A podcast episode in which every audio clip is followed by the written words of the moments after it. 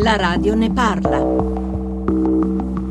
Occorre evitare i troppo numerosi incidenti che funestano quotidianamente le nostre arterie di traffico. Occorre eliminare i tristi spettacoli di ferri contorti, di sangue sull'asfalto, di accese discussioni. Sono i primi e più disciplinati osservatori del codice della strada. Il loro esempio ha nome sicurezza. Sempre più eleganti, confortevoli, veloci le nostre auto e sempre più numerose. Sta a noi fare in modo che non si trasformino in uno strumento di morte. Purtroppo ancora sono tanti gli imprudenti, coloro che considerano la strada un bene del quale si possa abusare senza quel sacro rispetto per la vita umana propria ed altrui che deve guidare l'azione responsabile di ogni conducente di autoveicolo o comunque di ognuno di coloro che usufruiscono della strada.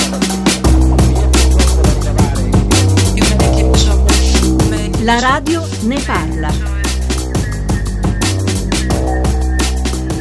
Le voci nella copertina di Ludovico Supa erano in bianco e nero, un cronista del 1958, il ministro Togni, anno 1960, sulla sicurezza stradale in tanti, da tanti anni si impegnano e lo diciamo subito, molto si è fatto, ma poi accadono storie, incidenti, fatti come quello di ieri in provincia di Salerno, l'avete sentito anche dal GR1, un 22enne alla guida della sua potente, potentissima auto è letteralmente entrato in un bar e ha ucciso quattro giovani, uno dei quali era suo fratello. Buongiorno buongiorno da Ilaria Sotis, prima puntata con la quale la Radio ne parla riprende la campagna QGPAM, ovvero quando guidi pensa a me, a me che ti sto di fronte, a me che ti aspetta a casa, perché quando guidiamo dobbiamo imparare a pensare. Accanto a me avete già sentito forse la voce in studio Roberto Sgalla, direttore della Polizia Stradale. Buongiorno dottor Sgalla. Buongiorno a lei e ascoltatori. Allora, partiamo da questo fatto, incidente, insomma, quello che è successo ieri in provincia di Salerno. Stando ai primi rilievi, questo ragazzo che guidava con un tasso alcolemico tre volte superiore al limite, a lui era stata già ritirata la patente e gli era stata ridata da un anno. Infatti era rimasto coinvolto in un altro eh, incidente nel quale aveva perso la vita un amico. Cosa si deve fare per riavere la patente, dottor Sgalla? Per quanto riguarda la possibilità di riavere la patente, mh, ci sono vari percorsi. Prima di tutto non esistono norme che prevedono un aggiornamento teorico per i titolari, quindi è lasciata la buona volontà del soggetto, mentre invece esistono delle norme molto chiare per il eh, riesame sia teorico che pratico, allorché c'è stata proprio la sospensione della patente o addirittura in questi casi quando appunto c'è stato un incidente grave. Questo ragazzo aveva avuto una patente eh, sospesa, quindi probabilmente avrà dato di nuovo gli esami, ma la dimostrazione è che non basta riaccertare se il soggetto ha le condizioni psicofisiche, se conosce le norme, se conosce le norme di guida e le norme teoriche. Occorre molto lavorare sulla responsabilità e sulla formazione. L'aspetto, chiamiamolo così, della competenza è un elemento, ma purtroppo di fronte a giovani che hanno dei comportamenti simili, in questo caso addirittura aver provocato la morte del fratello. Credo che probabilmente il senso di colpa che attraverserà la vita di questo ragazzo non avrà fine. Per che cosa? Solamente per una bravata, cioè per dimostrare di andare veloce.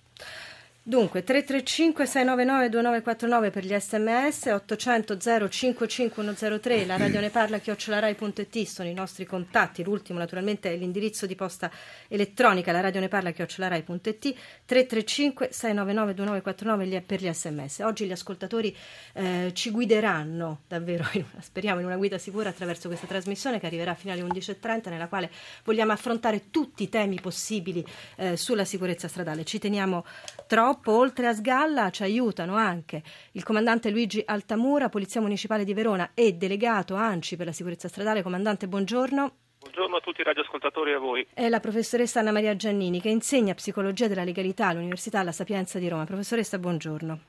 Buongiorno a tutti. Dietro ogni comportamento c'è eh, una, un pezzo no, del nostro cervello anche quando pensiamo di non pensare, in realtà stiamo pensando, per cui noi siamo convinti che eh, partire dalla, dalla, comprensione del comportamento sia molto importante. Allora, diceva adesso il dottor Sgalla giustamente no, questa, questa velocità, questo incidente, l'accusa per questo ragazzo al momento è di omicidio volontario, tutti lo conoscevano questo Gianni come uno con il vizio di correre, riporto le parole testuali, eh.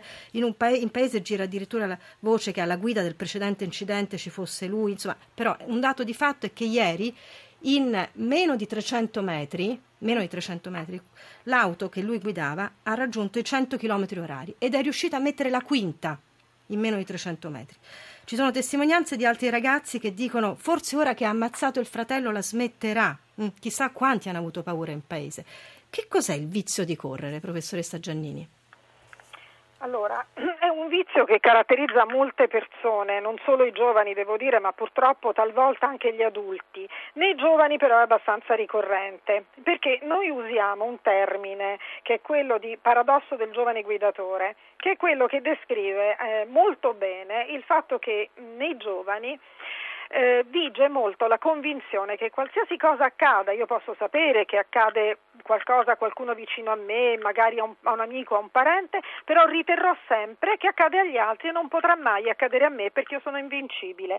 Questo senso di onnipotenza che caratterizza la fase dell'adolescenza è alla base di condotte di rischio che trasversalmente, non solo sulla strada, vengono poste in essere dagli adolescenti. Naturalmente il fatto di correre o purtroppo di assumere alcolici è un elemento assai ricorrente e che dà um, ai giovani e agli adolescenti un ritorno di questo senso di onnipotenza. Quando bevono si sentono alterati, credono di stare in una condizione eh, meravigliosa, tra virgolette, di poter fare qualsiasi cosa e non tengono conto delle gravissime conseguenze. Il fatto di correre ancora e parallelamente gli dà il senso dell'invincibilità significa mostrare la propria grandezza. Professoressa Giannini, nell'ottica di questo paradosso non si calcolano le conseguenze. Professoressa Giannini, ma da un vizio si può uscire ovviamente.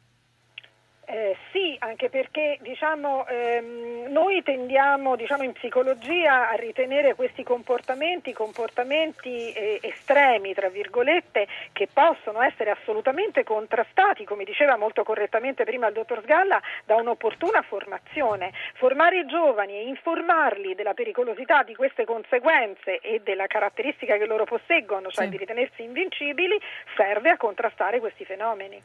335 699 2949 per gli sms. Direttore Sgalla, parliamo un po' di numeri, anche se è difficile, devo dire, eh, con queste eh, cronache eh, molto difficile, però parliamo dei numeri. Intanto quanti sono gli incidenti? Eh, io sono ferma, credo, ai dati pubblicati nel 2013 relativi al 2012, forse c'è qualcosa di più aggiornato? Sì. Mm lei dice giustamente il dato ultimo ufficiale sono quelli del 2012, 186.000 incidenti, 3.600 morti, 264.000 feriti. Abbiamo già i dati eh, presunti ma molto veritieri del 2013, 182.000 incidenti, quindi qualcuno in meno, 3.400 morti, significa 250 morti in meno rispetto al 2012 e 259.000 incidenti, ma ancora di più. Il 2014 probabilmente chiuderemo con 3.250 morti circa, quindi un'ulteriore riduzione. Noi siamo partiti nel 2000, anno della prima campagna decennale, con 7.061 morti.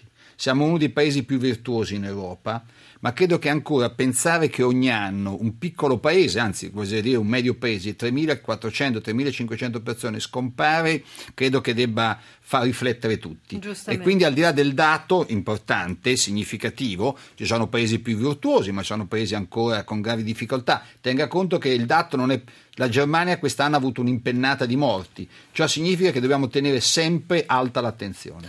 Allora, ehm, tanto mentre diamo la linea a Giampiero, un nostro ascoltatore, istruttore di guida che ci vuole portare dentro te, mi dice in questo momento quante pattuglie della stradale stanno girando? Ma guardi, noi mediamente abbiamo circa 1000-1500 pattuglie al giorno, solo la polizia stradale più le altre forze di polizia.